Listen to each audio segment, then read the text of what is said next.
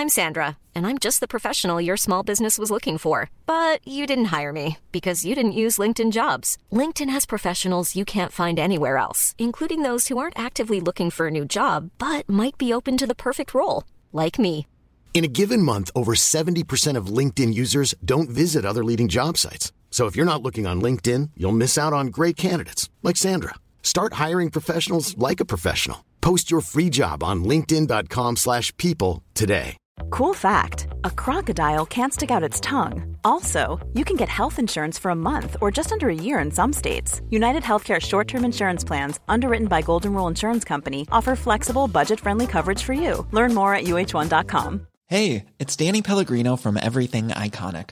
Ready to upgrade your style game without blowing your budget? Check out Quince. They've got all the good stuff shirts and polos, activewear, and fine leather goods, all at 50 to 80% less than other high end brands. And the best part? They're all about safe, ethical, and responsible manufacturing. Get that luxury vibe without the luxury price tag. Hit up quince.com slash upgrade for free shipping and 365 day returns on your next order. That's quince.com slash upgrade.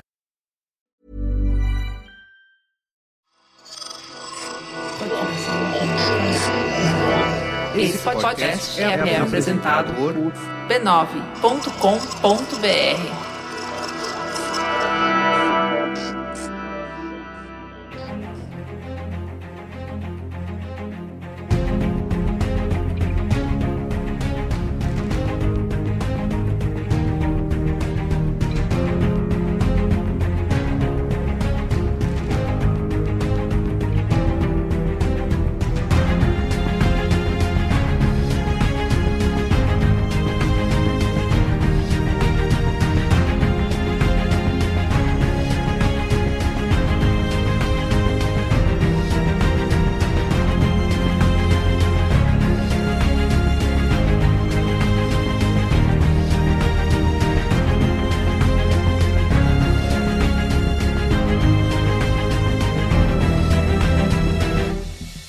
Olá, eu sou o Carlos Merigo, esse é o Cinemático número 35. Estamos de volta, Alexandre Maron. Olá, Cinematicasters! E também estou com o Matheus Fiori. Aê, voltamos de novo. Muito bem, voltamos aí depois das férias pós-Oscar, né? Daquela pa- aquela, aquela fase entre safra do cinema, apesar de que vocês vão discordar, vão falar que teve um lugar silencioso, né? Pois é, pois é. Eu enchi o saco pra gente voltar na época do lugar silencioso, né? Pois Mas tudo bem, eu indiquei pra várias pessoas. Graças a Deus ficamos em silêncio. Muito bem, ó, Não, estamos... mas, mas, mas esse é o ponto. Esse é o ponto. Por exemplo, você, eu, eu sei que vocês não acharam grande coisa. E eu acho. Eu gostei, mas Não, não, não, mas- pirei. não, eu sei, pois é. Mas é, é, eu acho que é, o fato de que num grupo de pessoas que gostam de cinema, é, é, que gostam de cinema, essa discordância, eu acho que ia dar um ótimo programa. Esse é o ponto. Eu, eu acho Assim, que com certeza. os melhores programas são esses. Muito bem. Hoje todo mundo vai concordar aqui, é isso que você tá querendo dizer? Não sei. Vamos falar de Vingadores Guerra Infinita, certo? Grande estreia. Eu fico só triste que a gente volte, esteja voltando com esse filme, porque tivemos alguns ouvintes que falaram: ah, queria que a gente abordasse mais filmes de adulto, né? e a gente volta logo com Vingadores Guerra Infinita. Mas quem disse que, que. Como é que é? Filme de super-herói é coisa pra criança? Calma. Só tem mar... só tem. Como é que é? É, marmanjo. Marmanjo?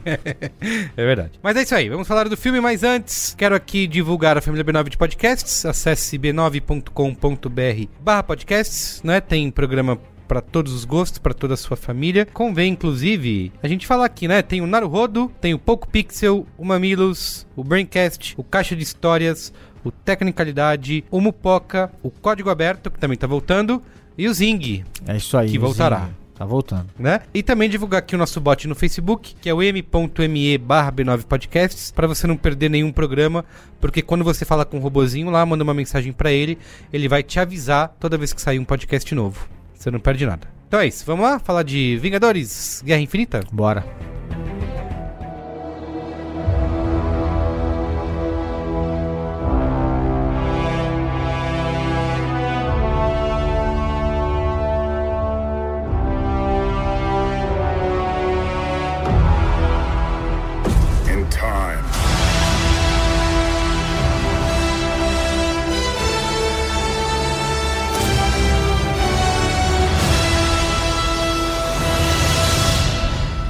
Bom, Vingadores em Guerra Infinita, né?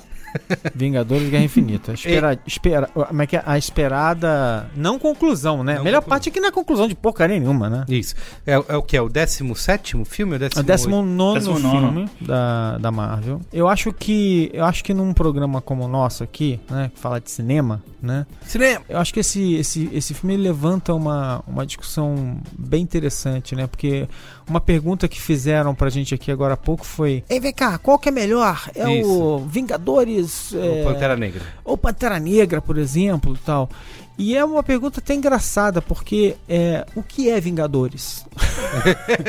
o que é Vingadores Guerra Infinita? Porque eu, quando eu olho pra Vingadores Guerra Infinita, na verdade, né, talvez pela idade, eu lembro de Inferno na Torre. Eu lembro, de- me lembro aqueles filmes com 317 pessoas famosas, sabe? Meio que um filme catástrofe e tal, Uhum. não sei o quê. Só que feito do jeito, do jeito certo, tipo assim, se- enfim, entre aspas, né? Que acho que tem outras considerações a fazer. Mas é uma, é uma outra raça de, de entretenimento Hum. que passa no cinema. Eu não sei mais se dá pra chamar esse tipo de coisa. Não tem uma comparação. É, É, isso que você diria. Eu não sei se dá pra chamar mais isso de, de filme clássico, porque É. porque ele não, ele não é o início nem o fim, ele não, ele não é uma. Mas entendeu? ele é o um- início do fim, certo? Ele é uma coxa de vai- retalhos. A gente ele vai é chegar a uma conclusão desse universo cinemático da Marvel que começou lá em 2008, É, né, com o Homem de Ferro. é. Inclusive, não perca o Braincast, Copa Vingadores da América, Isso. que saiu recentemente. É, então ele vai, ele vem pra concluir pelo menos essa parte, né? É, é. Depois, não se sabe ainda pra onde vai, como que vai ficar, É. mas deve existir uma conclusão, inclusive de contratos de atores. Eu sei que o Chris Evans, lá que faz o Capitão América, já disse que ele não quer continuar depois que terminar a Guerra Infinita. Já rolou rumor também do. É, eu acho que eles estão, eles estão todos meio que jogando um jogo ali de uma mistura de jogo de contrato com uma mistura também de brincar com a plateia, porque Entendi. eles estão Pode ser. é Você vê lógico. que nem revelou o nome do filme ainda, Isso, tá enfim. bom. eu acho que tem uma, uma coisa de brincar com as expectativas das pessoas, né? Você, enfim, o, fi- o filme, o filme não é mais só o filme, né? Quer dizer, Sim. o filme ele, ele suplanta, Sim. ele vai além do cinema. Mas antes da gente falar mais a fundo do filme, a gente precisa falar um pouco dos diretores, né? Que é os irmãos Joe e Anthony Russo. Isso. Que tinha um trabalho indie, que tinha um trabalho de televisão muito bom. Arrested Development, eles dirigiram muito Arrested Development e fizeram e fizeram Community. Então, assim, e esses caras fizeram episódios mega criativos e mega bem bolados e tal. É engraçado porque ninguém conhecia eles Uhum. direito. Uhum. Mas tão longe de ser Zé Mané, assim, tipo. tão longe de ser caras não hábeis. Eles têm um histórico. Eles têm um histórico indie forte. Foram descobertos pelo Soderbergh. Assim, foram. Descobertos não. Eles foram. Eles ganharam muita força do Soderbergh. E eles têm uma. Uma pegada. Eles têm uma, um, um olhar muito interessante sobre. so- Sobre esse jeito de fazer cinema. E, e- e acho que. Eu, eu tava revendo Vingadores. Vingadores pra, pra, do, do Merigo, que adora o filme, o primeiro filme, né? Eu tava revendo Vingadores por causa da chegada do filme. E é muito engraçado, assim, tipo, que perto dos filmes dos irmãos Russo, como o filme do, do, do Joss Whedon, cara, e pra um cara que gosta de. que viu Buffy, né, e tal, falar mal do Joss Whedon dói o coração. Mas assim, como o filme do Joss Whedon empalidece feio, assim, como eles têm um domínio. É, fica quadradão, meio antiquado, né? Como eles têm um domínio da narrativa, de cada detalhe estético da narrativa. Esses caras não são, não são fraquinhos, não. Assim, tipo, acho que a gente ainda vai ver coisa, muita coisa boa feita por ele. É, o diretor tá falando aqui no ponto que eles dirigiram 21 episódios do Community e 10 episódios do Arrested Development em 2005. E aí eles vão, né, é, pro cinema, eles já tinham feito é, em 2002 um filme Tudo por um Segredo, né, que chama Welcome É to Collingwood, que tem George Clooney, Sam Rockwell no elenco e tudo mais, mas ainda é um filme, é, uma comédia, digamos assim, indie, né? Eles fizeram outro filme também com o Owen Wilson, a Kate Hudson, que é o 2 é bom, 3 é demais, que em inglês é You, Me and Dupree. Né? Outra comédia. Aham. Mas aí eles já vão logo pras cabeças no que é considerado aí um dos os, os grandes filmes do universo Marvel, que é o Capitão América, o Soldado Invernal, Soldado Invernal, em que é um 2014. filmaço. Eles, eles, eles declararam que adoram filmes de espionagem dos anos 70. Eles são Uhum. apaixonados pelo gênero. Essa foi a entrada deles ne- Foi a entrada no- deles no universo Marvel. Exatamente, que já é uma entrada de gala, né? É. E aí eles vão pra outro filme adorado no MCU, que é o Guerra Civil, né, em 2016. E logo e já recebem com E que isso foi um ensaio, tipo assim, no Guerra Civil eles mostraram que eles eram capazes de fazer Vingadores, né? Tipo assim, tava na cara ali Ah, que, sim, porque ali já tem a união de, da galera toda, que né? eles eram os caras pra missão, né? É, aí já a Marvel já pegou os irmãos aí pra, Porque, pra porque, fazer os dois por que, que eu brinquei com essa história de filme catástrofe? Porque, assim, historicamente, né? Filmes com esse monte de tramas, esse monte de ator, trama, não sei o quê, cara, não dá certo, cara. Fica uma porcaria, né? Tipo, e aliás, vamos lembrar, tipo, eu lembro do. Quando a gente foi ver, sei lá, a gente, a gente tá acostumado a uma coisa que é assim, nas séries super-heróis, né? Batman 1, Batman 2, Batman 3, Batman 4, à medida que foi aumentando, eh, ia aumentando o número de personagens, ia ficando cada vez mais desastroso o filme. O próprio Homem-Aranha 1, 2 e 3, o terceiro filme é um desastre. E só tem o quê? Tem um, dois, sei lá, quatro, tem. Tem três personagens ali. Sim. É o Homem-Aranha, o Venom, o Homem-Areia. E a gente fala assim: nossa, mas que confusão. Tem personagens demais. Os caras conseguiram fazer dois filmes bastante assistíveis. Se você falar como. Assim, como diversão, eles são mega interessantes. Mas Sim. se você falar mesmo como cinema. Menos com, Com ritmo, Isso. como. Quantos personagens cada um, cara? Esse agora tem, sei lá, 70 personagens diferentes. Como é que eles conseguem fazer um negócio desse? Assim? É um, um desafio de ritmo. O que, que você acha, hein, Matheus? Fala aí. É, a diferença é que a Marvel, por ter feito esse projeto de desenvolver o universo por 10 anos, pôde apresentar um personagem em cada filme e usar todos já prontos no, nesse terceiro Vingadores, É né? zero de setup no filme, né? É, você vê o Homem-Aranha 3, por exemplo, eu acho que é um filme fraco, até acho que tem alguns, algumas qualidades legais, mas acho que é um filme bem problemático, porque ele tenta introduzir vários personagens diferentes, todos com dilemas diferentes e com dilemas que têm tons totalmente diferentes. Então um é um filme de drama familiar, o outro é um filme mais adolescente, e quando junta tudo fica um negócio totalmente sem sentido, sabe? E a Marvel não, ela tem uma unidade de tom. É, e, não, e o grande acerto desse filme que é, é, é Vingadores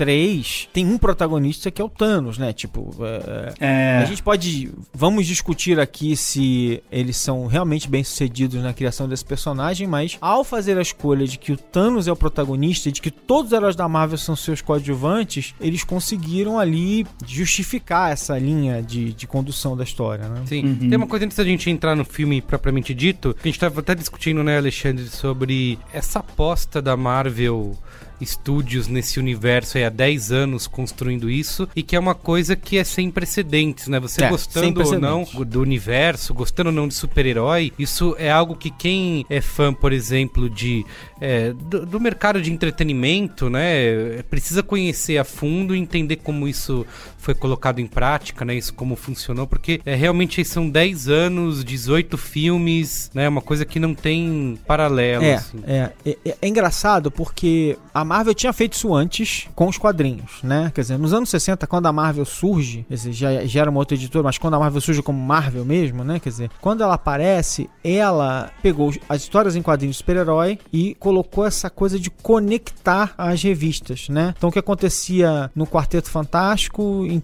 interferia no Homem-Aranha, que interferia no À medida que os personagens foram, foram surgindo, eles foram se conectando, né? Então, é, é uma das coisas que o fã que via os filmes se, dizia era assim, pô, mas que é muito bizarro, porque o Homem-Aranha, nos quadrinhos, Homem-Aranha sabe que o Hulk existe, o Hulk sabe que.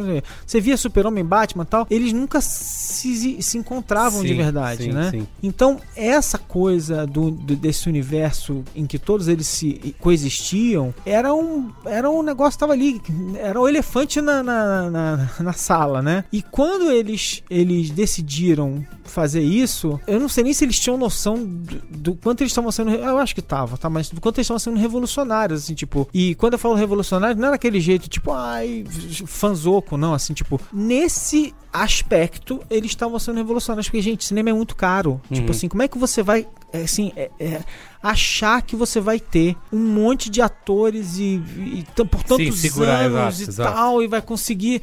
E aí, eu entro numa outra coisa, é que é assim, eles isso tudo coincidiu, né, com um, momento muito curioso da história do cinema, que é assim, a ascensão das propriedades intelectuais e a queda dos astros. Então, é, é, quando eu falo a queda dos astros, é os superastros de Hollywood, quer dizer, os anos 80 e 90 foram, foram as duas décadas em que os astros de Hollywood dominaram, os cachês foram ficando mais e mais milionários e tal. E a gente viu na, nessa década que foi passada para cá, essa, essa realidade foi mudando, né? O, o Tom Cruise, o Tom Hanks, o Will Smith, esses atores Pararam de ser garantia de pararam de ser bilheteria. garantia de bilheteria. Então os atores não são mais a garantia de bilheteria que eram antigamente. Quem é a garantia de bilheteria é a propriedade intelectual. Uhum. E isso tornou possível para quem tivesse as propriedades intelectuais, para que os atores conseguissem emplacar outros projetos, eles tinham que se conectar a essas propriedades intelectuais. Então criou uma nova realidade e aí você conseguiu atrair talentos impensáveis antes. E eles se aproveitaram desse. Aproveitaram desse essa momento, oportunidade, é. Né, pra poder fazer isso. Eu acho que sem isso o universo Marvel nem existiria, Isso. né? Porque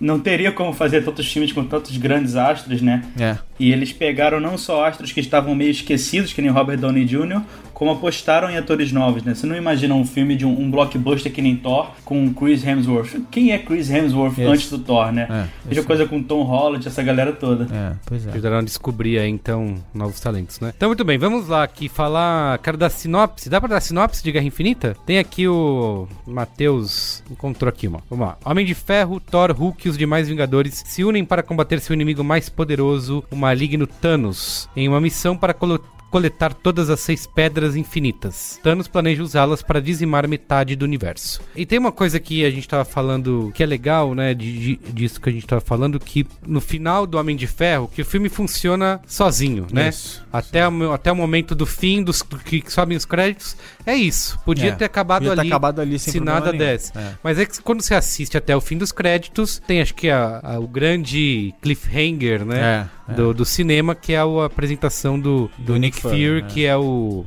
Samuel L. Jackson. E, o- e o Thanos também, né? É outro personagem. É, né, é, é a frase do Nick Fury falando: você faz parte de um universo, de um universo Muito maior. Aí. É maneiro porque esse filme saiu no mesmo ano do The Dark Knight, né? E Isso. todo mundo que viu naquela época pensou: nossa, a Marvel tá ferrada, olha o que DC tá fazendo, Dark Knight, é isso aí. É. E hoje a Filmaço. gente vê que eles tiveram mais um filmaço e acabou. É. E a Marvel construiu esse universo gigantesco, trilionário. E o Thanos é outro personagem que também veio sendo construído dessa maneira, né? É. Ao longo de, dos outros filmes, né? A primeira aparição dele é em que... É no final dos Vingadores. final dos- do primeiro Vingadores. primeiro Vingadores. Que ele não fala Cena nada. pós-créditos. É, cena pós-créditos, ele não fala nada, ele só dá um sorriso. É. E a, a, a mesma coisa da a questão das joias do infinito também, né? Ela vem marcando presença em outros filmes dos, do- do- da Marvel já há algum tempo, né? Exatamente. O, Vingador, o Vingadores não, o Guardião da Galáxia 1, ele manda aquele Ronan buscar a joia do poder. Isso. E ele fala: se você falhar, vou banhar as estrelas com seu sangue. Essa, essa, fala é muito foda. e. O Doutor ele só tem essas Estranho. aparições pontuais, né? É, Sim. Doutor Estranho também falam dele. Isso, já apresenta aí a, a joia do tempo, né? Que é a que ele usa. É, Uhum. que mais? Teve algumas outras. É, eles foram. é, bom, pra pra começar, né? O próprio cubo é uma joia, né? Quer dizer. Ah, é- sim. O cubo é a, é a primeira joia, né? Uhum. O cubo cósmico é a primeira joia. é. No Capitão América, acho que isso não tava claro, né? E aí nos Vingadores fica claro que ele é a primeira joia, né? E, é, porque eles põem o Thanos na jogada. Não, ainda fica sugerido, eu acho, se É, eu não fica me engano. sugerido, é verdade, fica sugerido.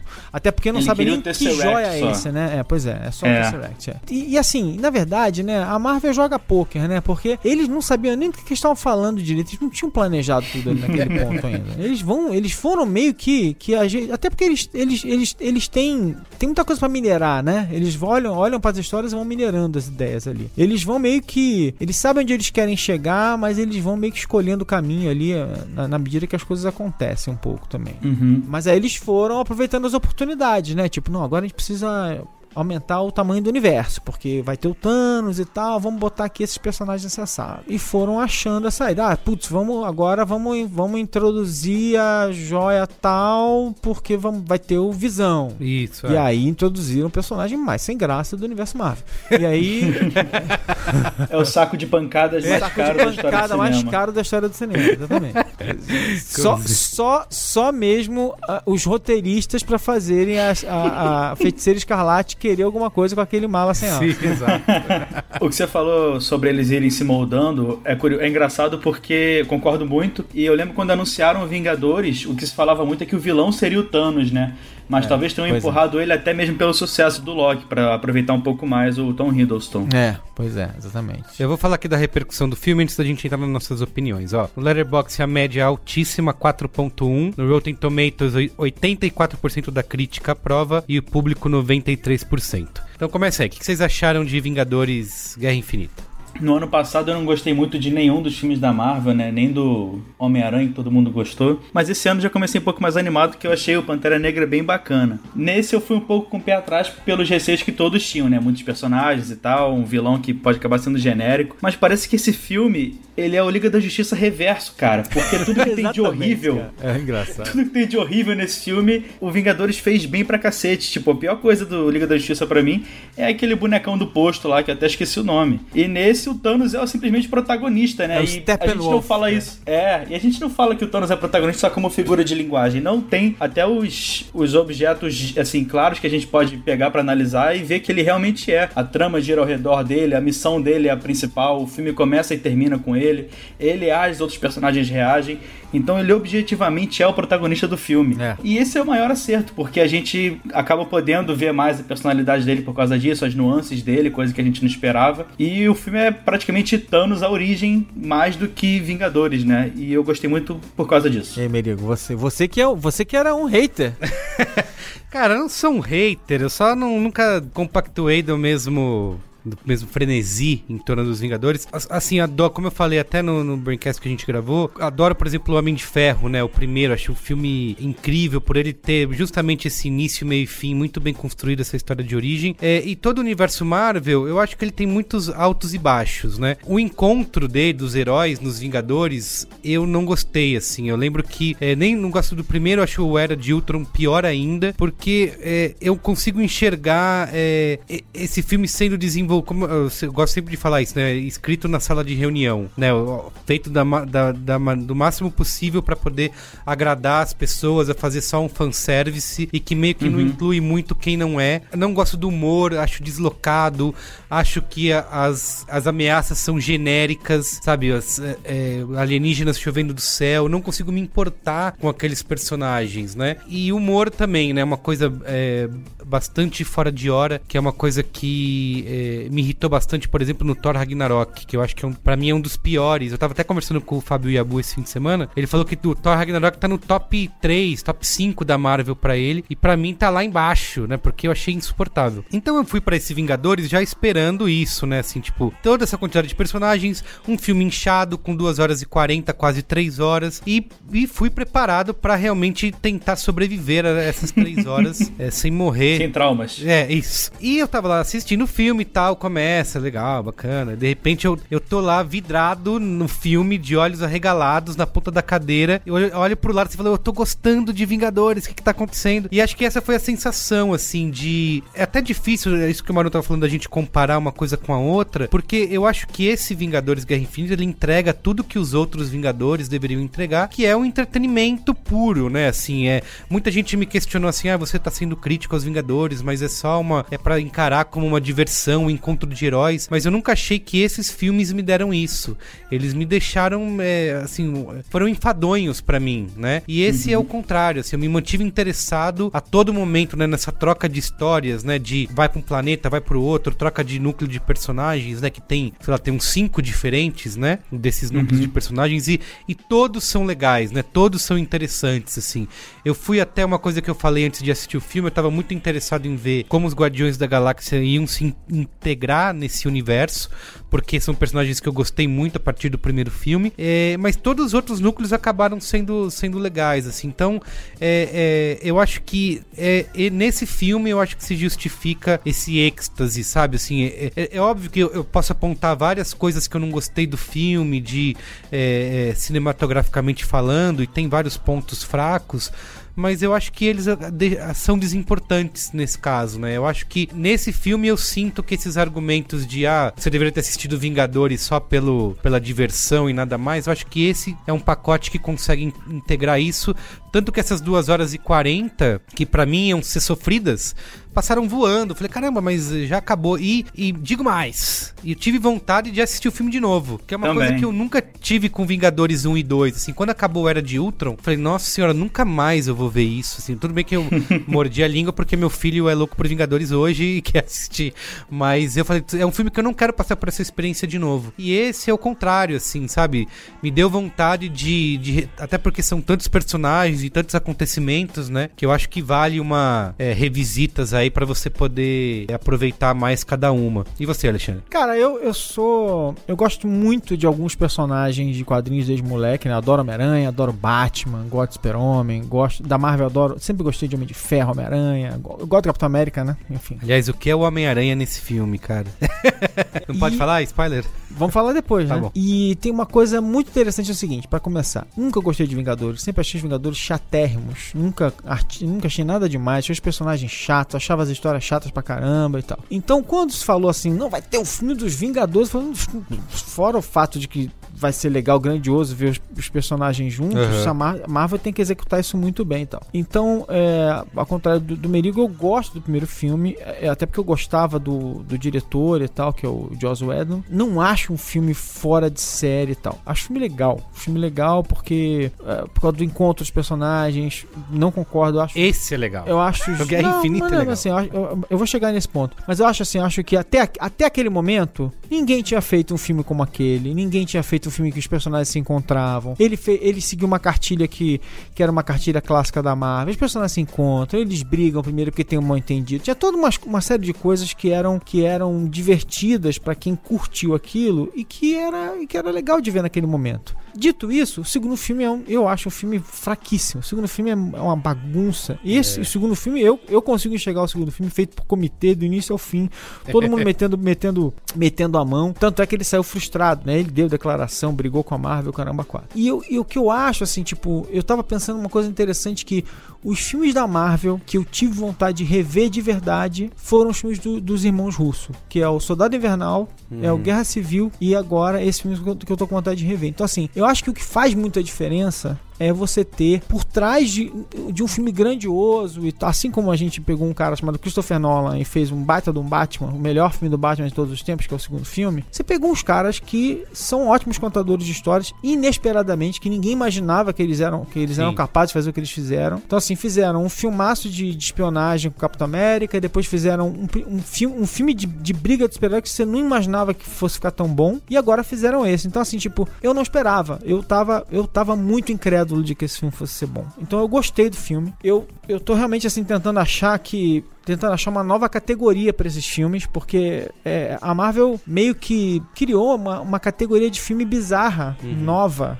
Que é um filme de, entre- de entretenimento puro, que é uma coxa de retalhos de um monte de coisas e tal, e que funciona. Eu acho de que é alguma um, pa- maneira pra mim, funciona. acho que um paralelo é, é, é um passeio num parque de diversões, É assim, isso, né? Onde é você, onde você brinca em vários brinquedos diferentes e sai de lá. Eu acho que é- é- é- foi essa experiência que eu tive Mas com é, esse... mas, é, mas, é uma, mas é uma coisa milimétrica de, de preparar a tua expectativa e te dar uma recompensa emocional e deixar você assim, tipo, ah, sabe, você respirar. E eu senti isso, tipo, vários momentos em que eu percebi que eu tava aprendendo a respiração, que eu não tava Sim. respirando, que eu Sim. tava, eu tava tenso mesmo. E de repente aconteceu alguma coisa, eu, uh, sabe, tipo, e em vários momentos do filme. É, é- é assim, você tem que ter muita habilidade para fazer. e, isso. e- e se você olhar de fora, tinha tudo pra dar errado, né? Porque, Tinha tudo pra cara, dar é- Uhum. e aí e eu até falei, putz, vai chegar algum momento do filme que vai cair, né? Que eles vão começar. Que diga. Zack Snyder. É, isso, exatamente. Zack Snyder e Joss Whedon tinha tudo pra dar Isso errado. não acontece. E uma coisa que até eu tava lendo a crítica do Matheus, ele até fala do, do humor, né? Que acho que é um dos pontos fracos. Eu vejo o contrário nesse filme, assim. Eu acho que o humor funciona, sabe? Porque ele é bem encaixado, ele não é exagerado, ele tem. É o contrário, por exemplo, do Thor Ragnarok, que é tentando isso o tempo todo. Eu sei que é uma tentativa de fazer algo diferente de todo o resto, mas pra mim não funciona. Eu acho que, por exemplo, até no Doutor Estranho, eu lembro disso de gostar um pouco das sacadas de humor, mas tem momentos que, eles, que o Doutor Estranho passa do ponto nas piadas. E esse não, assim, eu acho que ele consegue manter essa tensão o tempo todo, essa noção de perigo. E quando vem uma piadinha, ela realmente tem aquela função de ser um alívio cômico, ela não parece deslocada, ela não foi salpicada no entorno do filme só pra tornar aquilo mais leve, né? Ele, eu acho que o humor é, realmente funcionou pra mim nesse caso aí do Guerra Infinita. Fala aí, Matheus, você falou do humor aí como. Eu tenho uma coisa pra falar do humor, mas é spoiler. A gente Ah, pode tá pular já pra essa parte? Podemos ir. Avada Kedavra. I am your father. A boy's best friend is his mother.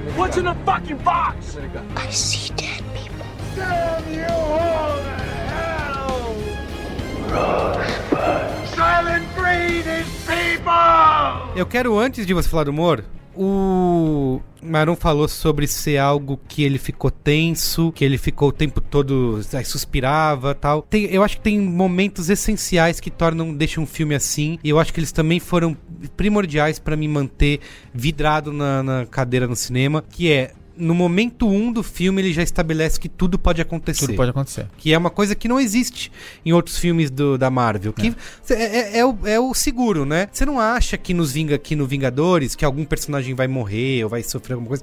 Quando algum personagem morre ou sofre algum, alguma coisa, ah, vai- daqui a pouco ele volta. Não, então, né? ou então com nenhum, É. o Mercúrio no segundo filme, que você fala assim, ah, foda-se, é o Mercúrio. Isso, né? é. Nesse não, assim, no momento 1, um, na primeira cena, ele já estabelece, olha. Não, quando ele mata o Loki, você Exato. fala assim, quando ele fudeu. mata o Loki, inclusive você fica achando assim, ah, é algum. Aliás, aliás, você fala assim, pô, mas puta que pariu, foi só o Loki ficar bonzinho que ele se fudeu, né? Enquanto ele foi mal, enquanto ele foi mal, ele escapou de todas. Foi Isso. só ele ficar nobre que ele se fudeu. É, então ele Pode fazer um ato de nobreza. Ao, ele, ao estabelecer isso, cara, é, aí ele já, já ganhou, já me ganha aí nesse. Cara, vamos lá, vamos ver o que vai acontecer. Tanto que, quando tem a cena do Thanos com o Homem de Ferro, que ele golpeia o Homem de Ferro, cara, nessa hora você fala, Falou, puta, morreu. fudeu, já era. matou o E aí, na hora que você vê que não acontece, aí você dá uma. Em vez de você reclamar, falar, olha, é, amarelou. Você fica aliviado. Você fica aliviado, você fala, ufa. então, então, isso são, são esse senti essa construção de sentimento só dá se você tem essa coragem de poder falar, olha, vamos, vale tudo, entendeu? Vale e, tudo. e eu tô citando o Homem de Ferro, mas tem outras cenas que você começa Não, Capitão América. Capitão América, fala, puta, você sem Não, ainda mais assim, de novo, é, é, é, os caras. é, você sabe que, que, os- que, tá, que tá na hora deles, deles se aposentarem, né? Tipo, Robert Downey Jr. já tá no, com- no oitavo filme, né? Então você fala assim, gente, não é possível esses caras. É isso. Vão, vai acabar Exato, o contrato. exato. O Robert Downey Jr. não aguenta mais fazer Pra essa mim era o primeiro que ia. O primeiro a ser comida. É. Então, assim, tipo. então, você fala assim, cara, eles devem estar querendo sair. é, tipo, não é possível, vai- alguma coisa vai acontecer. Então você já fica numa expectativa de que alguma coisa vai acontecer. Então, Capitão América e Homem de Ferro são os eleitos pra você falar assim, vai dar merda. Vai dar merda, é. é. E então, e eles estão brincando com essa expectativa. Eles estão te deixando ali É, o não- tempo o todo segundo filme não tenso. tem título, né? Isso aí, eles estão Uhum. eles estão realmente deixando a gente na, na, na, na beira da cadeira. Eu fiz uma coisa que eu não faço há muito tempo, assim, tipo, que eu fazia quando era moleque, e que eu. Sabe quando você escapou? E até tava brincando dessa história. Escapou e eu é, é, morri de vergonha. E aí eu descobri que eu tinha puxado a plateia inteira. Que foi quando. Foi quando. Acho que quando o Capitão América salva a Feiticeira Escarlate. E eu.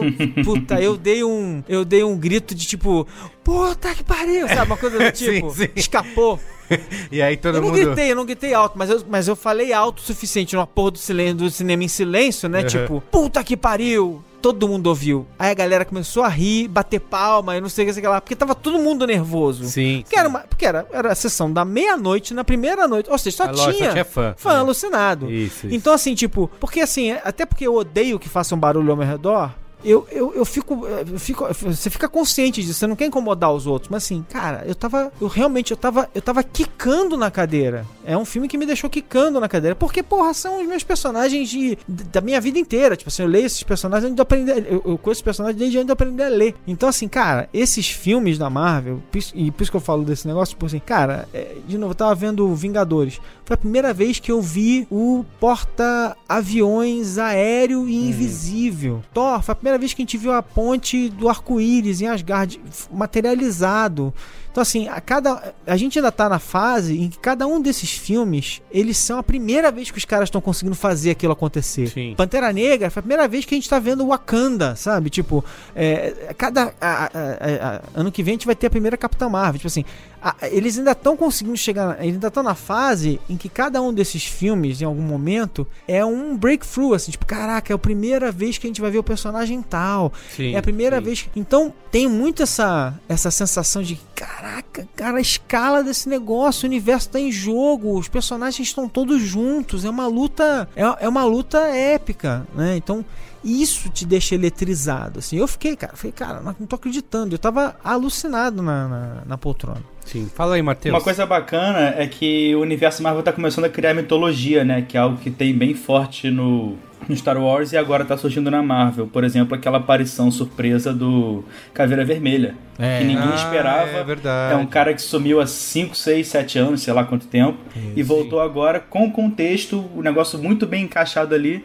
É. Então tá meio que criando um universo de coisas que acontecem por trás das telas que a gente ator, não vê, né? mas E que fazem sentido. É, não é o Hugo Weaving lá. Que É, eles chamaram Não. Ross Marquand, que era um ator que aparecia no Walking no Dead. Walking Dead. Você ia falar do humor aí, Matheus? É, apesar de eu não ter gostado tanto do humor quanto você, acontece uma coisa muito legal, né? A primeira cena, quando o Thanos. Agora já pode dar spoiler, quando ele pega o, o Loki e estrangula, é um negócio muito simbólico, porque o Loki é um dos personagens mais bem, mais bem-humorados dessa saga da Marvel. Então, trazer um vilão matando um personagem querido enquanto ele fazia uma gracinha é um negócio forte. É como se ele fosse ali um, É. um eclipse pro universo da Marvel. Ele tá mudando um pouco o tom, e o filme é um pouco mais sério por causa dele também É. mudando esse tom justamente com essa ação que já imprime ele como um cara ameaçador, perigoso, tirando um cara querido de cena e cortando o humor. Eu achei isso muito foda. É.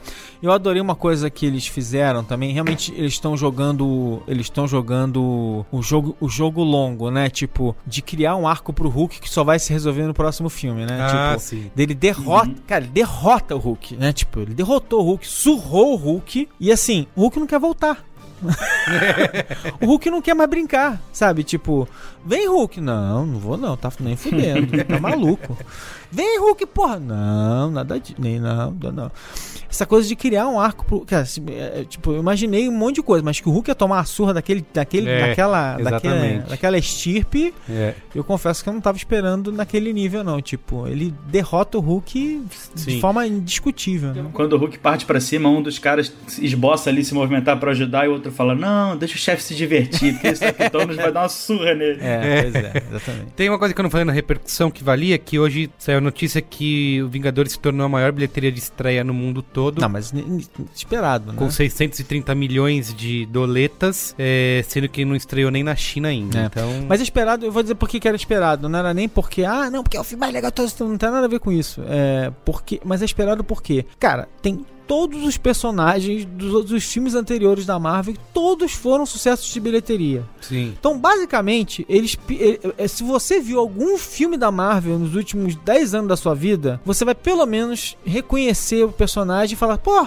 que caraca, que legal, tem o Doutor Estranho nesse filme aí. Sim, sim. E todos os personagens brilham de alguma maneira no Pantera filme. Negra, que também é outro super É. sucesso, né? Todos os personagens estão de alguma maneira e eles têm um momento, um momento importante. Os caras conseguiram. Eles podem não ter muito tempo. Tem uns que tem mais, outros tem menos. Mas eles têm, eles têm um momento importante no filme. Todos eles fazem algo que, que, que é relevante pra história. Eles têm aquele momento que fala assim, putz, ó, ah, tem Sim. um momento de. Tem algumas coisas que eu. assim, Aí são. eh, Não são críticas, mas acho que são pontos que no- durante o filme me fizeram questionar, né? Que. E é normal, porque obviamente é um filme, é uma peça de entretenimento, eles têm que fazer o drama acontecer. Que é a questão assim, ó, o Thanos ele vai ficando tão poderoso que chega no, no final, quando ele vai entrando naquelas lutas, entra numa porradaria com a galera. Você pergunta, por que, que ele tá lutando? É, né? eu falo, pra que, que você vai? É, Ele muda a realidade. ele Exato, quiser, exato. né? Não fica, não perde. Mas assim, óbvio, você precisa criar a cena épica. Isso é uma, é uma questão do filme. E a outra que é o. É que você sabe que terão outros filmes, né? Com esse, aqueles personagens que quando começa a ter o arrebatamento Não, é, porque- lá. é, o arrebatamento, assim, acho que o grande erro do arrebatamento é matar personagens importantes demais, né? Tão Isso, fácil. isso. Mas aí também, se eles não matam, fica meio. Ah, eu, eu tava. Na hora que tá acontecendo isso, falar, ah, vai, poupar justo o Pantera Negra, sabe? E aí não, aí o cara. A gente, a gente não tá satisfeito não nunca, tá né? satisfeito, exato. Você não faz nada com a Pantera Negra, assim, também, né? Pantera Negra, Pantera Negra é favorecida, né? Isso. Eu fiquei assim também. Quero ver quem que eles vão selecionar, porque se é 50%, tem que ser uma galera e mandada embora aí, né? É, o Capitão América não, né? O Capitão América é branquinho, fofinho. Cara, o Homem-Aranha? Caraca, o Homem-Aranha. Aí ferrou, né? Isso. Mas ao mesmo tempo que eu acho que você fica. Que é uma ação que talvez não tenha tanto peso dramático, né? Que talvez. Eu acho que o filme tenta trazer esse Ah, emocional mas é, nessa é que hora. a gente vai ficar agora assim, como é que eles vão É, fazer, isso, né? é, você fica Aí nessa. vira outra, é outra gera busca, curiosidade. Mas você outra sabe que eles não vão, não, não morreram, né? Não, eu tô querendo dizer que não tem o peso, por exemplo, da morte do Loki, né? Que você realmente. É, acho que o momento da morte do Loki, em, em que, aliás, a gente não sabe quais serão definitivas e quais não serão, mas a, a morte do Loki, ela dá uma sensação de ser mais definitiva. Definitiva, é. Pelo Sim. momento em que ela acontece. É, o foda é que eles matam o personagem que tem filme agendado pra daqui a 10 meses, sabe? Aí, porra. Isso, é. É que Mas nem um amigo jornalista que- aqui do Rio falou. É um estelionato cinematográfico. Mas olha, você não sabe em que período de- do tempo se passa esse novo filme. É. Né? Porque talvez seja antes do, do Guerra Infinita. Então aí, É. nisso aí a gente não, eles tem- teriam liberdade. Mas é óbvio que eles não vão eliminar o Homem-Aranha, o Pantera Negra dessa maneira. É, só a, tipo, essa terceira maior bilheteria da. É, da- a não do ser que eles cinema. realmente façam isso, mantenham isso, e aí os filmes que vão vir vão ser sempre antes do Guerra Infinita, como... É, não, é. é, é, é, Isso vai talvez... se resolvendo, eles vão É. resolver a história. Exato. e as pessoas- Porque você ia falar de outra Até morte. porque a gente tem uma joia que, vai, que, que, viaja no tempo. Tô- é. A própria joia espiritual ela cria, ela cria um universo, um universo, é, um, pocket universe. Puta, isso é genial também. Eu queria, quando com o Thanos reunindo esse, as joias, até quando ele pega a do tempo lá, que é do Doutor Estranho, que você já viu aqueles poderes no filme do Isso é Doutor legal, Estranho. Quando né? ele usa, fala, puta, que legal, eu vi isso. Então você fica naquela, quero ver ele usar todas, uma por uma, né, É, pra ver é. como que. Porque gera. É uma. É um cenário que pra você ser criativo com o uso desses É. poderes, né? Mas Tava dá- mais de uma hora de filme. Mas dá muita agonia, porque, porque quando a- porque aquela cena da, da feiticeira escarlate, né? Ele acabou de pegar a joia do tempo. Então você olha e fala assim, mas isso, isso não vai dar em nada, ele tá com a joia do tempo. Isso, isso dá um pouco de agonia, né? sim, porque sim. você tá vendo a história, você sabe que assim, tipo, não é possível que ele não vai usar a joia do tempo. Putz, pra- eu, não, eu não, não tava esperando isso. Eu não tava. Eu tava. É sério? Eu não Assim tinha. como, assim É porque como. tem o Doutor Estranho, pô, que ele faz a mesma É. coisa. Ah, mas é que sei lá, eu já tava ali naquele momento de. Mas eu acho que Eu tem não- assim, realmente não eu acho que tem que que, que... não, vamos vamos Quando ele usa o, o joia do tempo e faz isso, eu falo, ah, claro! Mas assim, É, antes eu não, é. eu não tava. Mas enfim, muito legal. Mas eu acho que tem uma coisa, assim, de um jeito ou de outro, mesmo que você saiba o que vai acontecer, que você- que você imagine o que vai acontecer, aquela cena ela estica o tempo e o drama por tanto tempo que mesmo que você saiba, você meio, você meio que esquece em algum momento e Sim. volta lembrar depois. Porque eles criam tanto drama em cima daquilo, porque afinal de contas, drama nada, dane-se o visão, cara. Quando ele acabou com o visão, Cara, eu falei assim, nossa, é. chega, cara. Foi tarde, né? Putz, que cara chato, meu Deus do céu. Que, Que cara chato. sacanagem, velho. Putz, grilo, é o chatão, né? O visão. E Eu- tem a outra morte emocional aí que você ia falar, Alexandre. Tem a Gamora, né? A Sim. Gamora que, é, a- que eu ia falar outra coisa sobre a Gamora, que é um que é um que é uma outra morte que parece definitiva, mas que eu acho que é- é- revela um dos problemas ainda que o universo Marvel só vai começar a resolver agora, né? Que é o seguinte, né? O universo Marvel tratou muito mal suas mulheres, né?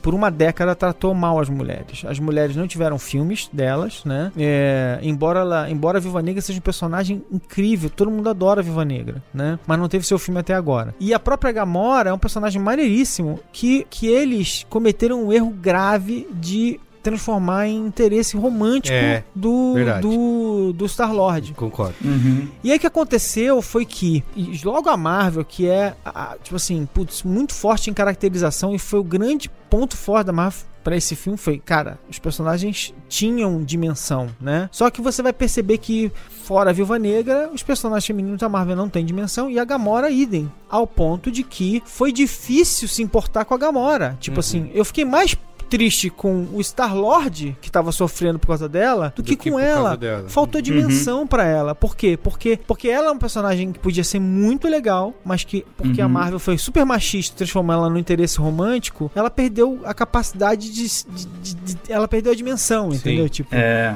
E você vê que até fica um buraco um pouco no universo quando ela tá conversando com o Thanos e o Thanos fala que transformou né, ela na guerreira mais feroz do universo. Você nunca viu isso nos Não filmes? Ela nunca vi, foi a mulher mais Esse é feroz do problema. universo. Nos quadrinhos isso existe. No, Aham. no cinema isso não tem. Eu senti isso também, tipo, como se fosse. é, ela não tem o peso pra, pra liderando E a aquela culpa é história, deles. né? A culpa foi deles. Aham. Eles não. ele- a- quando eles chamaram agora o personagem pra ser o que eles precisavam que ela fosse, ela não, não tava lá. É, eles tentam um pouco ao, ao- ao criar cena com as com a garotinha, né? Que aí Uhum. apela pra ah, ela é criança, você vê o Thanos falando com ela no passado e tal, mas não é o suficiente, E né? vou- eu vou dizer isso, e eu vou dizer assim, tipo, isso me lembrou a prima ruim, a DC.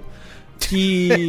que- não, que passou, que, que, fica na- que fica lá, tipo, no Liga da Justiça, o mundo está chorando pro super. Como assim o mundo tá chorando pro super-homem? O super-homem era um, era um farol de, de esperança. De esperança. Ninguém pensava assim do super-homem, então não, não existia nada disso. Ninguém, os caras não construíram isso nos filmes É. anteriores. Aham. Assim, o Super-Homem é um farol de esperança, é claro que ele é. Mas não nos filmes do Zack Snyder. Sim, Esse é o problema. Tipo, Ele é o farol de esperança se você pensar nos filmes antigos, né? tudo antes.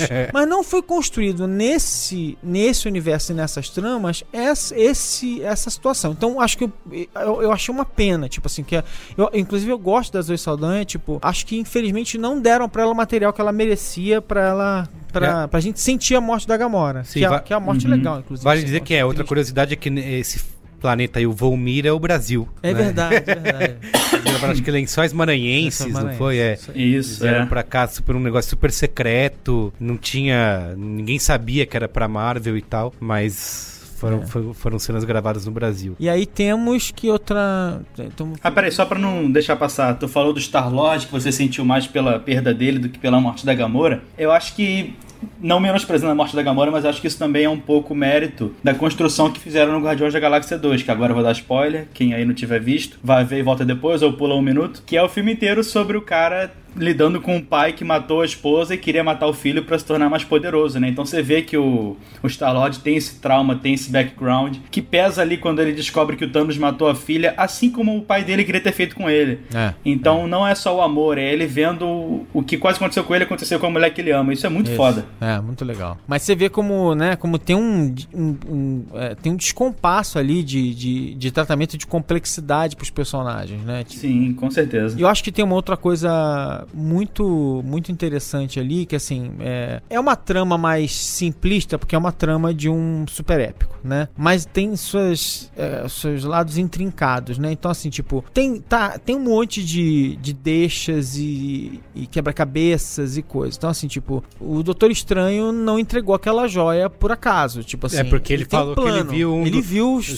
futuros todos e sabe que só tem uma saída. Então, o que quer que ele tenha feito ali, Ele ele, investiu na única saída que ele tinha enxergado. Sim. Então, assim, tipo, mas, Mas cara. ele é um cara tão legal que ele não quis dar spoiler, mesmo assim, pra mas nem galera. pra falar assim, Tony, Isso. agora, hein? Isso. Ó, vai na minha.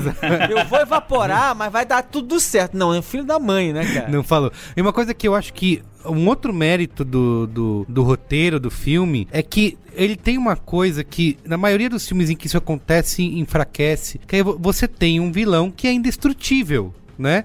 É. E, e quando você tem um vilão que é indestrutível, você vai ver as cenas, você, ah, dane-se, não tem É. como destruir. Mas eles conseguem manter esse interesse, essa. Quando eles vão se enfrentar, você realmente fica pensando, puta, eles vão achar um jeito, né? É. E isso eu acho que é um, é um mérito dessa estrutura que eles resolveram fazer do filme. Que, cara, tinha tudo pra você falar, puta, é um filme maior episódico, né? Porque É. vai pra lá, volta pra cá e corta e para e parece. Todo filme que aparece letrinha com nome de lugar, você sabe que o roteiro É, tá meio. Você precisa realmente. Tá dizer, cortado, é. né? Mas funciona de forma orgânica, né? É. Então, a- acho que realmente é um trabalho aí de, de roteiro muito bem feito, né? É. Não, é, mas assim, eu acho que é, é, eles efetivamente, assim, tem um cara que é muito poderoso, mas que ele está especialmente poderoso por causa da.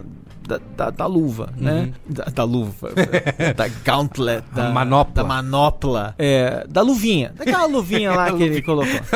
Daquelas peli, daquela pelica. Pelica de- de, É luvinha. né, da, daquela luvinha. Mas de qualquer maneira, tipo, a grande sacada, né, é, é que eles pegaram. Eu acho que assim, eu acho que o Thanos, quando, ele, quando a, a lente se afasta do Thanos e você vê ele de corpo inteiro, ele tá mal. Porque a- o movimento dele tá meio pouco natural e tal, não sei o quê. Quando você dá o close nele, que aí é, é, a- é a captura de, de, é de Brolin. interpretação, que é o Josh Brolin, ele tá bem. Que aí realmente tá muito bom. Tipo, é um ator, eles capturaram a, a performance de verdade do cara. O cara tá sentindo e tal, não sei o quê. É, é isso que torna ele vulnerável, porque.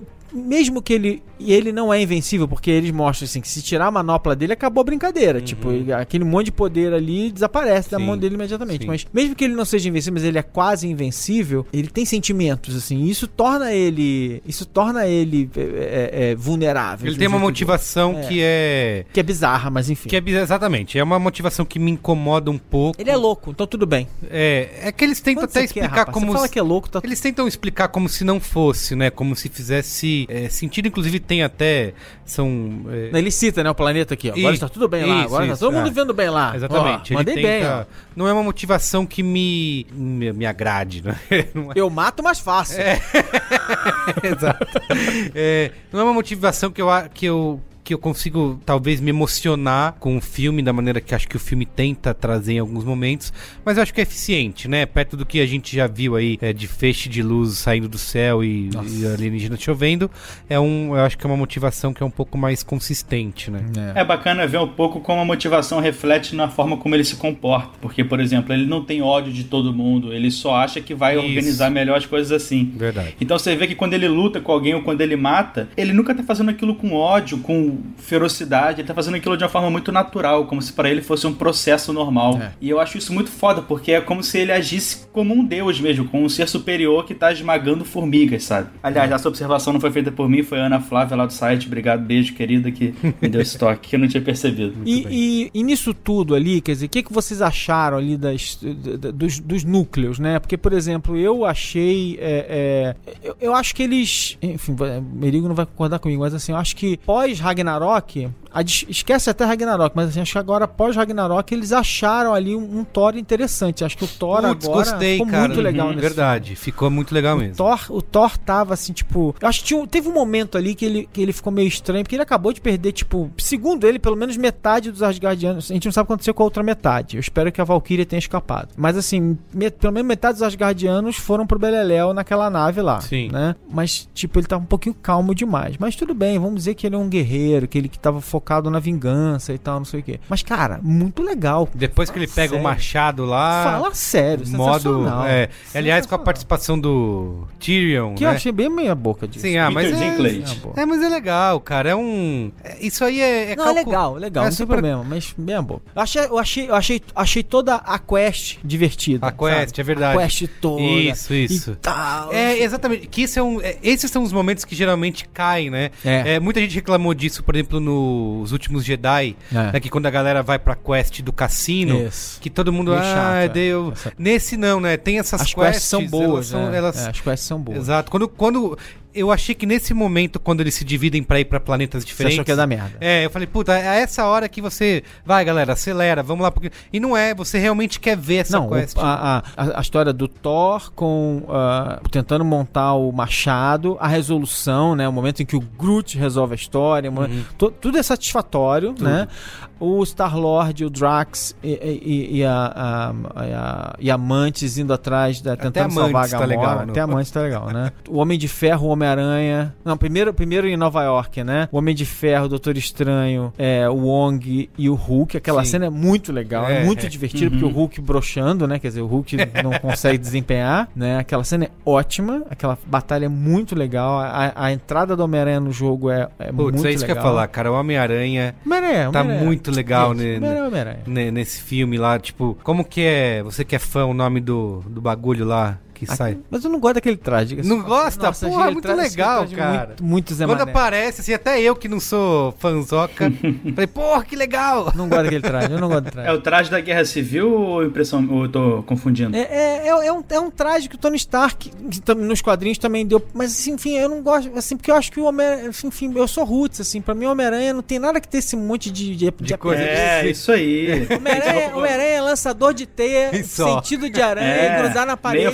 possibilidade, acabou. Não, sou nova, é DLC, muito é, o. DLC do, do é muito Super-Homem. é Uma muito- coisa que eu achei. Enfim, é legal, é divertido, mas... Uma coisa que eu tinha certeza que o Tony Stark ia morrer naquela cena é outra coisa que é plantada no início do filme, Ah. que é o papo dele com a Pepper de Isso. que ela tá grávida. E aí, isso aí é o é a mesma coisa que quando fala eu te amo, você sabe que o cara vai morrer. Então, se ela tá grávida, ele não vai voltar, entendeu? Ela ainda desliga na cara dele, né, na hora que ele... Então, esse... E, e, inclusive eu fiquei achando isso, ele vai morrer, porque quem vai continuar, quem vai ser o Homem de Ferro nas próximas... Nos Pô, próximos nós filmes, daqui a 20 anos, né? é o ela filho tá dele. agora, né? Ah, tudo bem, mas Vai eles demorar já, um pouquinho Mas eles já plantaram aí a, a, a sementinha pro Homem de Ferro não precisa, como personagem não precisa. Sementinha, literalmente. Isso, é. exatamente. essa. É. Pra não, pro personagem não precisar deixar de existir, né? Mas eu, eu adoro a entrada do Homem-Aranha na história. é, e, e- e é engraçado que isso me lembra, na verdade, primeira vez que eu vi Homem-Aranha numa saga cósmica foi com Thanos, na- naturalmente, que era lá Thanos e o, o Warlock, que, não aparece, que só apareceu citado, né?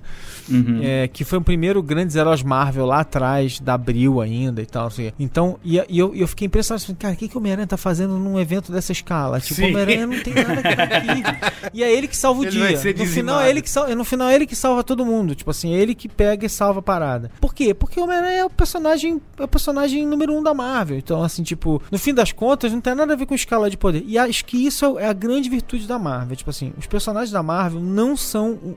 Nunca são só o Homem-Aranha. Tipo, é o Peter Parker e o Homem-Aranha. É o Homem de Ferro Uhum. e é o, e é o Tony Tony, Stark. Stark. entendeu? Tipo, É, Até porque todos eles têm algum problema que é muito humano, né? O Tony Stark, às vezes, é, sei lá, o alcoolismo. O Peter Parker é pagar as contas. É, Então, Menos o Thor.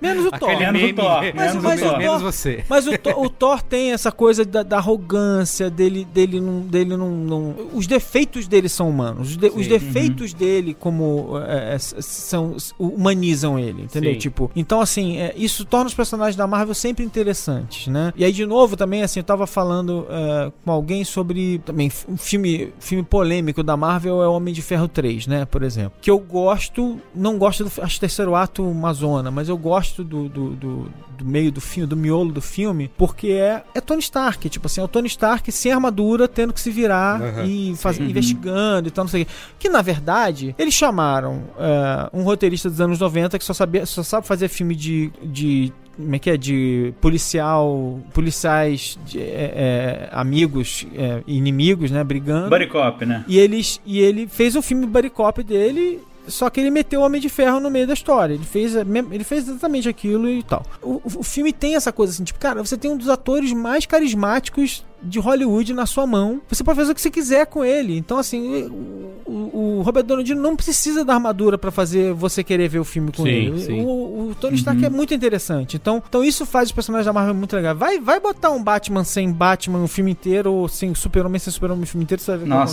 acontecer. É o rei do camarote e uma almofadinha aleatório. E de novo, de novo, adoro o Batman. Aliás, acho que Bruce Wayne bem construído funciona super bem É também. verdade. Mas assim, mas acho que tem que saber fazer. E acho que, a- e, e, aliás, nosso amigo Christopher Nolan soube fazer. É, é difícil, tem que saber fazer. Não dá pra, não dá pra fazer mal feito. É muito legal isso na, na maneira como eles fizeram isso. É, é a maneira como, cara, e, é, Bruce Banner tava lá o filme inteiro, tipo. Sim. Tem uma coisa que eu achei muito legal que isso você vê que é até a sequência dos filmes muito bem planejada, porque o Pantera Negra ter sido agora imediatamente antes do Guerra Infinita, É. você entende o porquê, né? Porque assim, grande parte da ação vai se passar ali, né? É. Com ele, eles usando elementos que foram apresentados lá no Pantera Negra, inclusive quem não viu Pantera Negra e Ficou pulou pro perdido. Guerra Ficou Infinita, exatamente, fica é fica meio sem saber. E, e, e, assim, além. O Pantera Negra é um filme muito legal, né? Tipo, além de você voltar pra Wakanda e ver aqueles personagens novamente, você fala, putz, isso já é legal, mas você é, é, ver ter essa maior parte da ação se passando ali e usando aqueles mesmos elementos que foram apresentados, né? Aquela proteção, Uhum. aquela tecnologia, É. isso faz diferença, né? Faz. Essa ordem dos filmes, eu acho que é, quando você acabou de ver um e vai pro Guerra Infinita, você tá fresco na memória, né? Então, muito bem É, esse núcleo também. é muito legal, né? O núcleo Capitão América, do Capitão América da Feiticeira, que é, que é um núcleo, na verdade ficou sendo o maior núcleo de todos, né? Quando eles se juntam, juntam uma galera, né? Capitão Uhum. América, Falcão, é, Viúva Negra, Feiticeira Escarlate, Visão Pantera Negra, a irmã do Pantera Negra, a Shuri. Ah, e tem aquele aquele príncipe, aquele rei da outra tribo que ajuda. que Isso, ajuda. é, isso. Senti falta dos rinocerontes. Achei um absurdo não ter os rinocerontes lá. Não, te- não teve o Daniel Kaluuya também, né? Não Ele teve, não tava não no. Mas enfim, é, essa, essa sequência é fantástica em todos os sentidos, assim, tipo, é grandiosa, sabe? E é o clímax humano da, é o clímax terrano, né, da, da história ali, né? Uhum. Acaba a história, a história vai acabar Até ali. o Bucky Barnes lá tá Nossa, legal, não, mas. Bucky Barnes é que, muito que é chato, má, que é chato, é mas chato até, demais. até É, nesse é, filme é, você é, é. você tá ali torcendo por tá ele, torcendo, né? tá torcendo pra ele morrer, é verdade. Eu acho que um dos fatores. eu acho que um dos fatores de todos os núcleos funcionarem é que o filme consegue estabelecer uma ideia e usar em todos muito bem, que é o sacrifício. É, O Thanos sacrifica a filha pra poder executar a missão dele. É, aí tem o núcleo dos Guardiões. O Star-Lord tem que sacrificar a própria Gamora, que é o plano que eles criam pra ele matar ela. O Homem-Aranha sacrifica a juventude dele, porque ele entra na batalha durante uma excursão escolar e foge do ônibus. O Homem de Ferro tá sacrificando a vida pessoal porque a esposa tá grávida. Então, a própria Feiticeira Escarlate, que tem que sacrificar o marido, o Visão lá, o Bostão. Então, todos os núcleos têm essa ideia trabalhada do sacrifício. Então, você vê uma continuidade temática. E o, e o Buck que tudo sacrifica a gente, que tem que assistir o Buck em cena.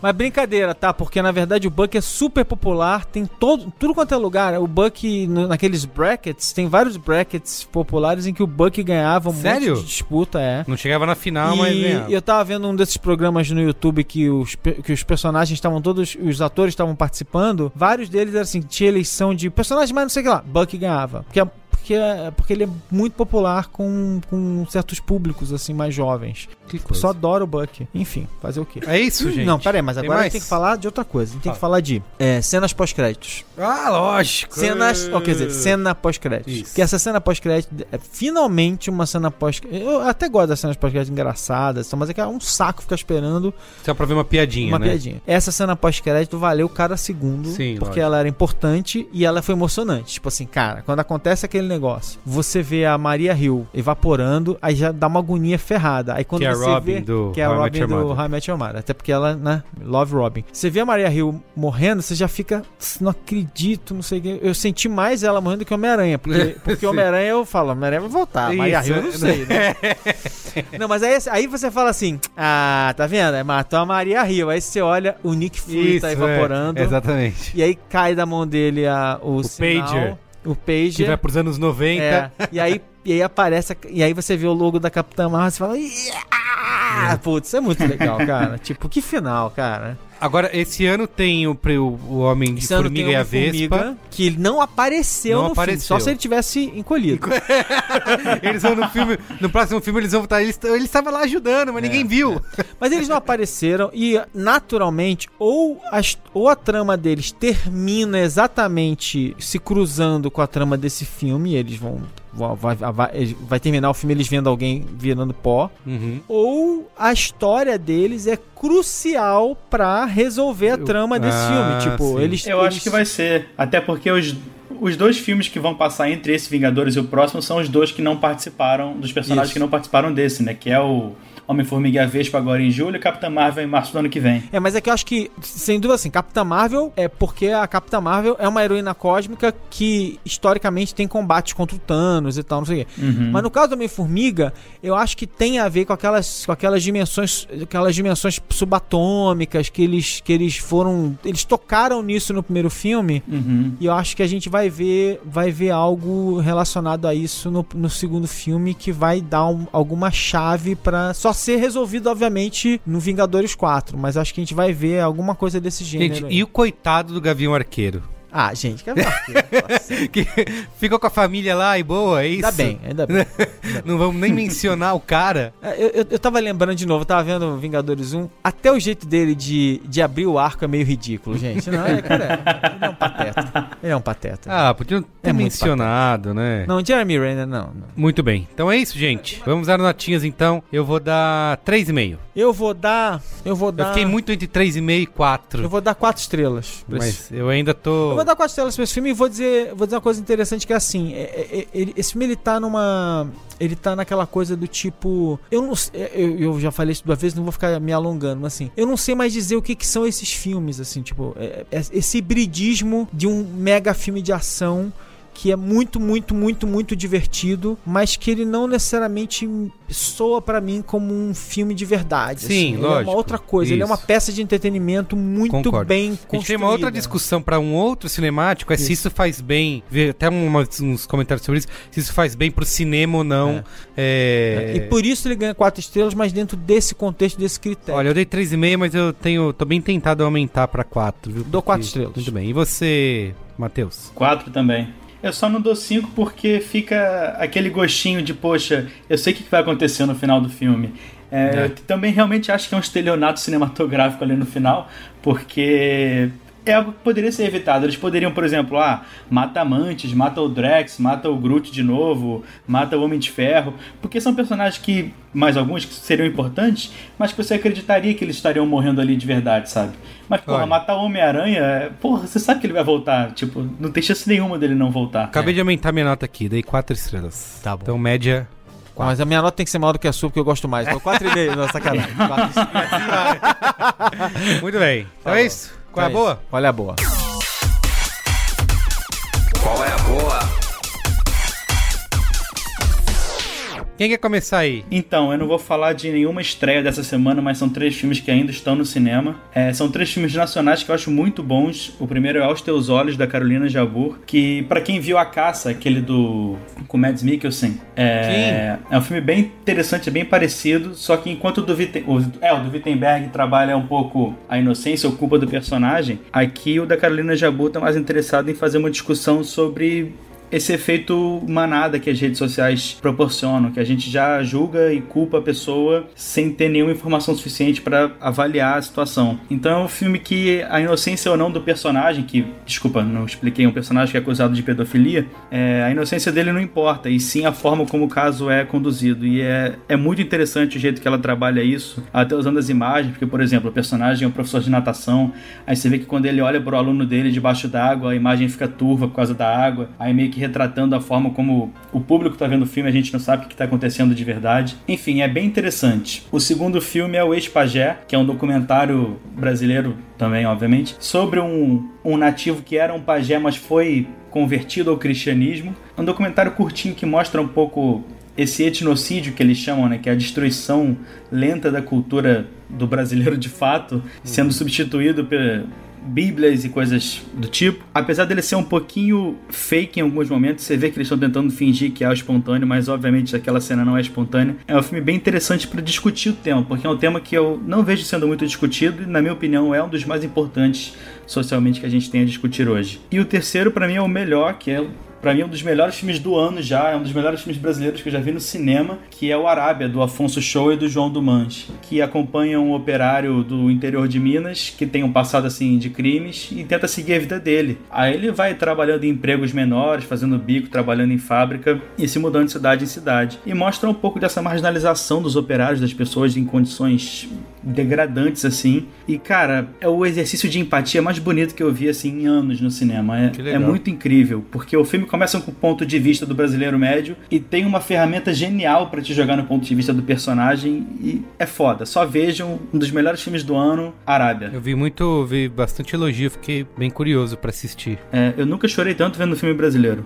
Nunca. Caramba, que legal, hein? Ah, desculpa, os três têm texto lá no plano aberto, planoaberto.com.br. Olha, eu vou. Já falei no Braincast, mas eu quero falar aqui no cinemático, até porque tá chegando a estreia. Vai ser no dia 17 de maio agora. O documentário O Processo, que é dirigido pela Maria Augusta Ramos, que já tinha feito alguns outros documentários sempre olhando pra justiça, né? Inclusive, um, acho que o documentário mais famoso dela até então era se chamava Justiça e tem o Juízo também, que é sempre com o mesmo estilo é, dela. Ela coloca a câmera dentro do, é, do tribunal, né? E, e sem fazer comentário nenhum, sem fazer nenhum tipo de entrevista ou nenhum tipo de narração em off, ela simplesmente mostra aquilo ali pra mostrar esse processo, né? De é, jurídico brasileiro. E no processo, ela se volta a câmera dela pro, pro processo de impeachment da presidente Dilma Rousseff em 2016, com cenas, né, recuperando muitas cenas ali de TV Câmara, TV Senado, reportagens de TV e tal, mas também dentro do, do QG, digamos, ali de defesa é, da presidente, né, do, do é, mostrando o ministro, o José Eduardo Cardoso, os senadores, o Linde, Lindbergh Farias, a Lazy Hoffman também, é, mostrando como eles estavam articulando essa defesa. É, é, óbvio que como, como documentário em si, só para onde você aponta a sua câmera e para a maneira que você edita, você já está fazendo, dando seu ponto de vista, né? É, é, é, eu acho que existe isso também nesse, nesse processo, só que é, é interessante notar como a Maria Augusta Ramos faz isso sem adicionar nenhum outro elemento externo, né, no, nisso. Então eu acho bem importante que quem acompanhou tudo que a gente viveu aí nesses últimos anos e ainda estamos passando por isso, que consiga olhar assim, eu acho que é o primeiro retrato pouco mais distanciado da nossa história recente, né? E como ela consegue capturar essas encenações, né, de como foi tudo, como parece tudo um grande teatro, né, que a gente tem vivido é, muito além do, do ódio, né, e das paixões cegas que gente, às vezes a gente entra nesses debates políticos. Eu acho que ela consegue olhar isso com uma, com uma distância maior. Provavelmente deve ser só a primeira peça que a gente tem aí desse período brasileiro, e eu gosto de chamar de, como eu vou indicar para alguém, que é o que o mecanismo não mostra, né? Quem assistiu o mecanismo pode assistir esse documentário para ver o outro lado. Você falou de teatro, eu diria que é uma tragédia grega, né? Isso, Infelizmente. É. é, bastante, né? É um filmaço, nossa. É, adorei também. É, adorei é difícil dizer porque é, é bem. É, Adorou sofrer. Isso, é. é. bem dolorido, né? Reviver esses momentos de novo e ver como. É, é e, e, assim, tem cara muito de ser. É óbvio que vai ser um produto consumido pelos. Mas, mas Merigo, você passou por isso porque ficou tudo melhor depois. Claro, tá, agora tá tudo não ótimo. Tá tudo bem agora? Tá resolvido. Acabou a corrupção no Brasil e. Não, não é só isso. É que, afinal de contas, assim, não tem, não tem crime nenhum mais. Não tem desemprego, parou o, o dólar caiu. Ninguém tá, ninguém tô viajando tá para Miami por aí. Ninguém, não, não. Não, tá acontecendo. Tá tudo resolvido. É muito doído. É doído, eu acho que Brasil, é óbvio que brasileiros vão consumir esse, esse documentário, até porque a gente continua vivendo isso, né? Teve ele, o filme estreou no festival É Tudo Verdade de documentário com sessões lotadas, teve até é, discussão na porta, eles criaram sessão extra e tudo. Mas também é, é, eu acho que é um material que vai ser muito exibido fora do Brasil, né? Ele foi ovacionado em Berlim, assim, Exatamente. Ganhou prêmio na Suíça, agora recentemente. Acho que em Berlim ficou em terceiro lugar, né, na, na votação lá. É, então é, um, é muito pro público externo também tentar entender um pouco isso. E, e, é um pouco até vergonhoso, né, de você ver assim, de novo aquelas cenas ali do, do Congresso, né, da Câmara dos Deputados votando, é, de embrulhar o estômago, re, reviver isso, né. Acho que é um, um filme essencial aí pra gente começar a entender um pouco esse período brasileiro. É você, Alexandre Marão. Eu vou sair completamente do, do, dos quadros aqui enquanto vocês estão falando desses, falando de um monte de coisa boa brasileira, então vejam tudo que, tudo que, que eles falaram, porque é coisa brasileira de primeiríssima qualidade e eu adoro docs, mas eu, eu, eu, eu confesso que eu, as coisas da eh, estrangeiras da Amazon eu demoro mais para ver, né? Porque a gente não tem aí não funciona direito aqui no Brasil. Até não tem, funciona tem direito. aqui no Brasil já é. Alguns deles já tem aqui no Brasil. Então, por exemplo, é, se você quiser ver o Homem do Castelo Alto aqui no Brasil, você consegue ver na, se você for, se você pagar Prime, você consegue ver aqui no Brasil o Homem do Castelo Alto pela Prime, pela Prime Video, uhum. tá? Na Amazon. Tem a segunda temporada e tal, não sei o quê. Que é do Philip K. Dick, né? Mas aí tem um outro negócio Philip K. Dick muito legal. Que se chama Electric Dreams. Ah, sim. Que é uma espécie de Black Mirror. Entendeu? É muito Black Mirror. Que é uma espécie de Black Mirror feito pela Amazon. Mas assim, é muito bem feito também, tá? Tipo, primeiro porque o Black Mirror não tem a primazia das das, é, das séries que são é, é, que reúnem cada episódio uma historinha, tal, tal. Isso é muito anterior a Black Mirror, tipo, além da imaginação, que era maravilhoso e tinha um monte de história interessante, fez isso muito antes. Então, menos, menos. A galera que só conhece Black Mirror acha que Black Mirror tem a primazia desse tipo de coisa. Sim. Então, aqui, o que tem aqui é uma reunião de 10 episódios com histórias muito interessantes. É irregular, claro. Eu gostei muito é, de uma história chamada Kill All Others, né? Mate todos os outros que é uma distopia desesperadora sobre um, sobre um cara que começa começa a enxergar a realidade e ficar desesperado. E ao enxergar a realidade ficar desesperado com o que ele enxerga, ele começa a se diferenciar das pessoas e começa a vida dele a se complicar. E um outro bem legal que é, um, é sobre um futuro em que, em que tudo, é, tudo é manufaturado por uma fábrica e aí os humanos resolvem pedir eu não vou, não vou dar spoiler desse. Oh, spoiler.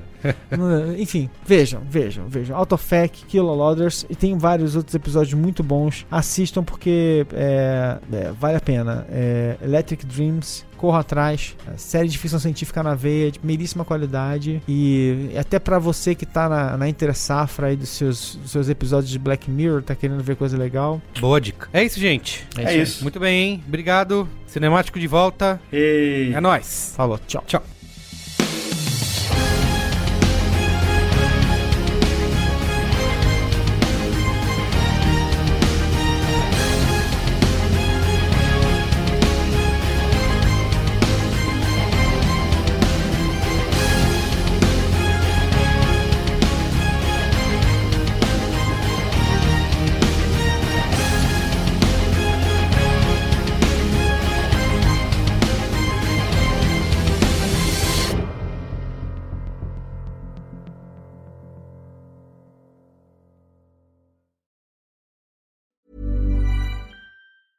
Planning for your next trip? Elevate your travel style with Quince. Quince has all the jet setting essentials you'll want for your next getaway, like European linen, premium luggage options, buttery soft Italian leather bags, and so much more. And is all priced at 50 to 80% less than similar brands. Plus, Quince only works with factories that use safe and ethical manufacturing practices. Pack your bags with high-quality essentials you'll be wearing for vacations to come with Quince. Go to quince.com slash pack for free shipping and 365-day returns.